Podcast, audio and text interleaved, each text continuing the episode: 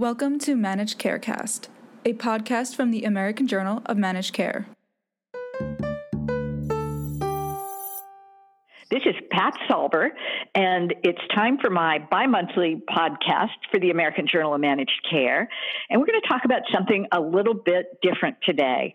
My guest is Sean Duffy, who's the co founder and CEO of Omada Health, a company that has a mission to inspire and enable people everywhere to live free of chronic disease. And they do this by building, building digital health programs that are evidence based, performance priced, and designed to delight users. That is right out of Sean's uh, website. And uh, just to let you know that it's not just me that's a huge fan of Omada. Fast Company has honored Omada as one of the world's 50 most innovative companies. Congratulations, Sean. That's one of the world's 50 most. That's pretty big. And the New York Times has called Omada a potential medical triumph. And Forbes has said it would be a blockbuster. And I'm loving all of this because, Sean, I, I, am sure you remember how we first met and you were demoing uh, a very early version of Omada Health at FutureMed. And you told me that you were on a leave of absence from Harvard MD M- MBA program, and I almost fell on the floor. You, have you, seen us from when we were little itty bitty. I definitely did, yeah, and uh, so I'm I'm delighted now that you're big uh, that you have time to join us today, and I want to talk about an amazing opinion piece that you wrote together with Tom Lee and published in the New England Journal of Medicine, titled intriguingly, I think, In Person Healthcare as Option B. So, Sean, can, can you explain to our listeners what you, what you mean by this? Yeah, absolutely. And so this, this stems from just a lot of thinking about, uh, you know, how might you, if you were redesigning primary care or just healthcare from scratch, given today's technologies, concoct it? Um, and also not just technologies, importantly, the ways that humans now are using tech because it's changed massively and quite rapidly. And I think there's been an enormous shift over the past, you know, five to ten years in consumer expectations and how they use tech. And um, by the by the deliberately provocative title "in-person healthcare," op, you know, as option B, what um, Tom and I meant, and and you know, to highlight and challenge the world with is that I think digital uh, health and you know virtual visits and telemedicine efforts, in large part in the U.S. healthcare system, are viewed as a bolt-on, where you've got an existing delivery system, you know, it's running operations as is. How might you, with some of those operations, create a digital visit or a digital version? And I think it's quite meaningful culturally and can pull innovation forward in the healthcare system if you flip that and say, all right, well, what if we as a system viewed in person as the thing that we only do after we've tried to see if we can solve that person's health need, get them to a great outcome really safely in accordance with their wishes, but do it on the other end of an internet connection and, and kind of bring people in as needed. Um, so you know that, that's that's really the core tenet of uh, the the piece, and uh, you know throughout it we kind of expand on if that you know if if you created that world where that was cultural um, inside an organization, what might that mean for how care could be delivered? So what you're actually doing is saying, let's let people get back into their lives again and build health and healthcare and wellness and all those good things right around them as they go about their day to day activities, which is pretty novel given that we've spent the last three or four decades telling people that you have to go to a doctor's office, wait in a waiting room, read old magazines, and then eventually get to see the doctor uh, who has probably not a really good understanding about what your life is all about at any rate. So I thought it would be helpful for people if you could describe what kind of virtual visits or ways of delivering care virtually currently exist and and just speculate a little bit about what you think might be available in the future. Yeah, so I'd say there there's Gen 1.0 is uh, gaining momentum in the healthcare system, and then I think there's some spotlights of innovation in kind of this next level of in-person as option B. Um, I'd say the vast majority of virtual visits happen to be ways of trying to recreate interactions that you might have with a clinician or a practitioner, but digitally. So you'll see, you know, telemedicine visits, Skype, you know, number of apps, a number of systems have created their own versions of that using partners or developed internally using their capabilities. Um, you'll see a lot of messaging. So, you know, if you, the one commonly quoted statistic is Kaiser saying that the majority of the visits are virtual. What they really mean is that um, when a patient has a question or a need, uh, you know, more than 50% of those are done through really email or video conference. So that, that I think is great. I, you know, I'm not, I don't want to discount those as important aspects of the healthcare system. I think there's a future where um, you can, you know, leap massively beyond what currently exists. And, and you do see glimmers of this where, you know, Kaiser has some neat telederm experiments going on where, as a patient, if you have a dermatology question, you literally you just take a picture, it gets routed appropriately, and then you know you have a follow up on the other side of that moment of data collection. Uh, and, you know, I think that's where the world will go. Where, uh, you know, I, I believe that you as a person in the healthcare system, the moment you have a need, could uh, really open the application experience on your phone um, in the same way as if you're in a big organization uh, and you have a problem with your computer, you almost file a ticket. Uh, based on what you submit as that need, the system could know what basic questions it needs to elicit from you, things that the evidence shows you would need to ask if you were in person as a clinician, and you'd go through that quite quickly. Um, based on those answers, it would get triaged to the right expert. People would be included in this. It would be evaluated on is there a need to get you in? Is this something that can be solved remotely? Do you need to actually talk to someone and kind of take it from there? Um, but the whole operations, all the efficiencies, all the technologies would be designed in a way that ideally we can solve your need amazingly fast without saying, all right, you need to take time off of work, come in and read that, you know, old magazine that you mentioned. Well, it's really uh, something to look forward to. And I have had uh, experience. I'm a Kaiser Permanente member, and I've had the experience uh, of kind of a Gen 1 with a virtual visit for a, a renal consult. It was actually a telephone visit.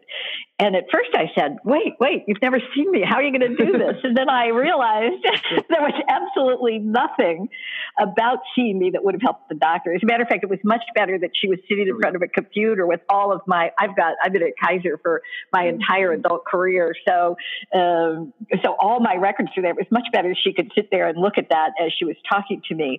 But it does raise uh, some questions and, and, uh, just quickly, if you could say, how do you see these visits being triaged? You mentioned that they were kind of go- going to go through a process, but who actually should make the decision about what kind of visit I get? Is that a shared decision? Is that a recommendation on the part of the healthcare system? And what kinds of visits probably should never be virtual outside of emergency department visits, which probably will never be virtual? Yeah, I think there, I think there will be a whole host where you know you, you really shouldn't have them have them be virtual. You know, obviously the, the more serious, the more complicated, the more likely it needs to be immediately brought to in person. Um, what I would say is I think the calculus will evolve to a point where it's a combination of three kind of primary things, right? Patient preference. I think if someone really does want to come in as their preference, we of course have to take that consideration as a system. Um, uh, you know, I think increasingly the vast majority of people will want to, you know, get to a quick solution, and the expectation won't necessarily be that that has to involve driving in, but they want to be cared for and attended to by the right clinical practitioners. The second is uh, really evidence based, and you know, when you amass large data sets on the answers to people structured questions on the other side of alerting a need, and then you follow those answers forward to see what happened with the case, you can uh, really provide clinicians with strong decision support. And that would be the third leg of the stool, you know, clinical input from a, a licensed practitioner. And I think in, in some instances, the patterns will be so obvious and so clear that uh, I think clinicians could, uh, you know, in a way say that, all right, I'm willing to use my license in, in these permutations um, if someone comes through to do X, Y, or Z.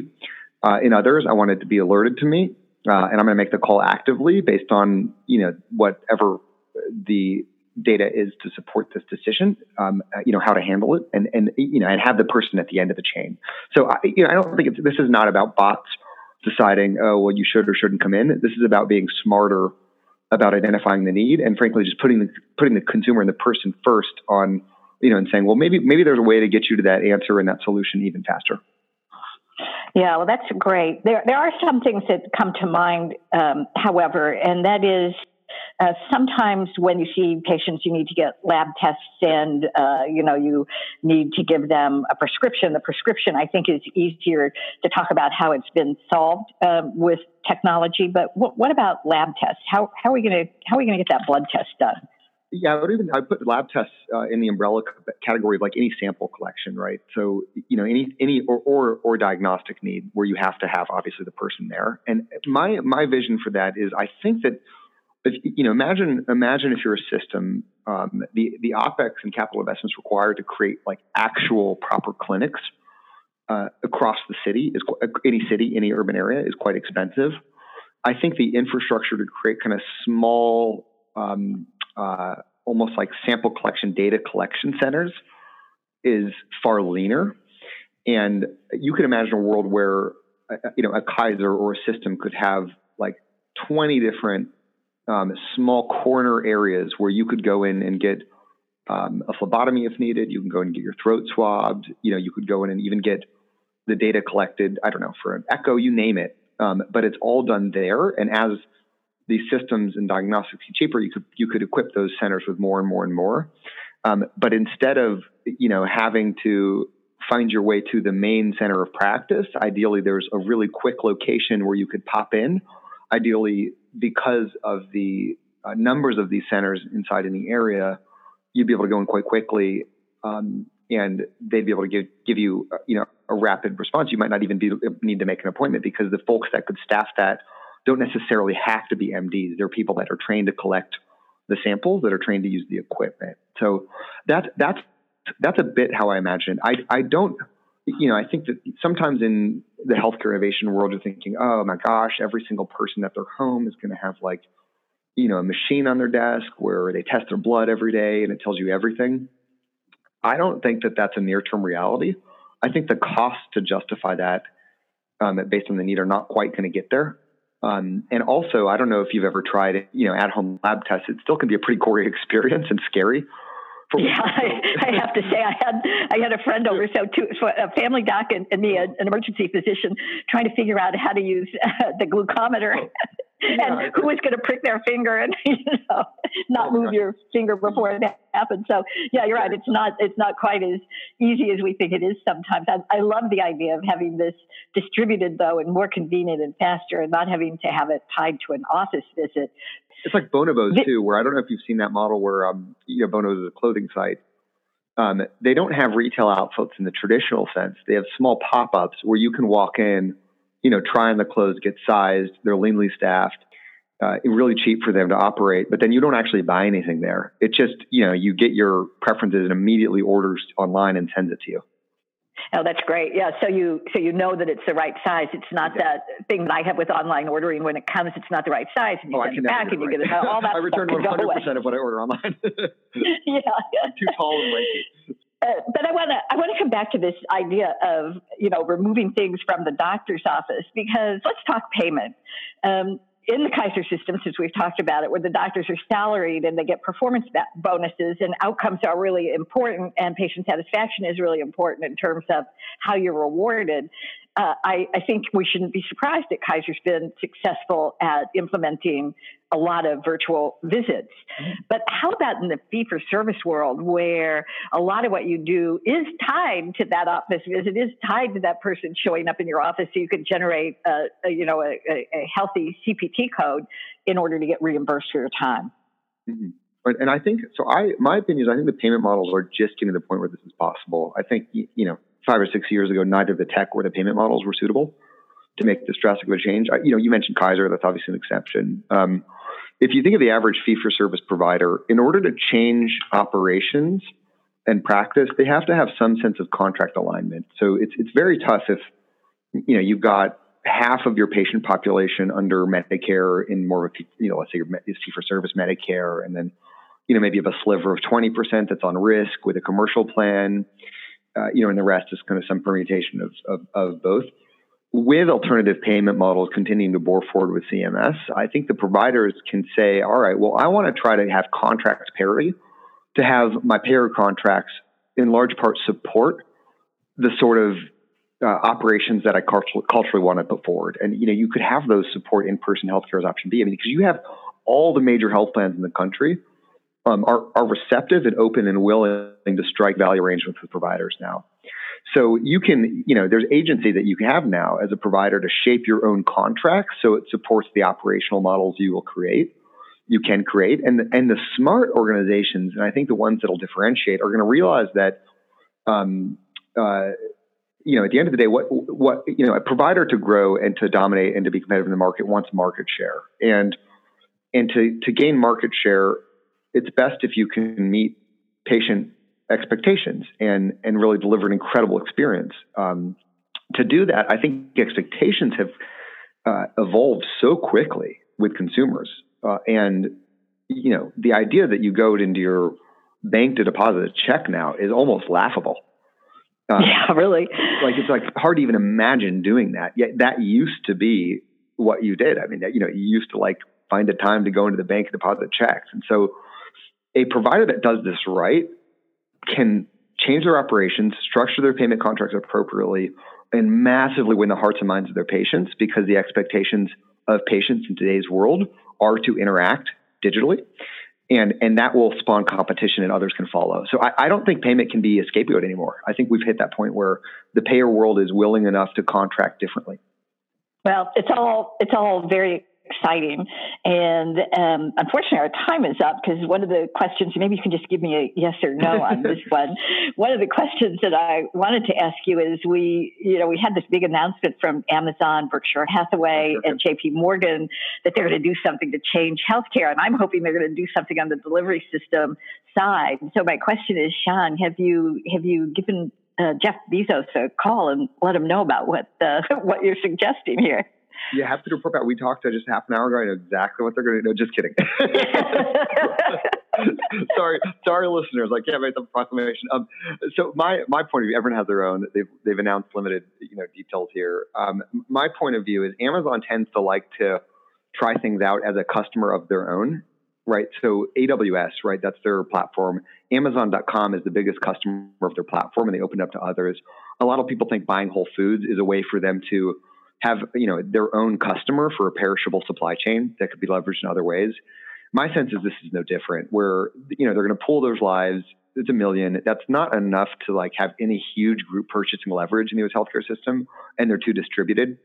So I don't think their end game here is to try to like negotiate better prices uh, for drugs. Maybe that's a piece of it, but my my sense is they're viewing this as an experimental ground to figure out you know how they might leverage their resources to take that next step of what they really do in healthcare. And I, I, don't think they quite know yet. That's my sense, but I think they're willing to learn and do it humbly. So I think something cool will come out of it. Well, I hope so because uh, I would really like to see um, a, a, right sizing, a fixing of the healthcare system oh, in my lifetime. So I want to thank you very much, Sean, for um, joining us and for sharing your vision. And I uh, look forward to having a conversation again with you sometime. Indeed, indeed. A pleasure chatting, and thanks for having me on.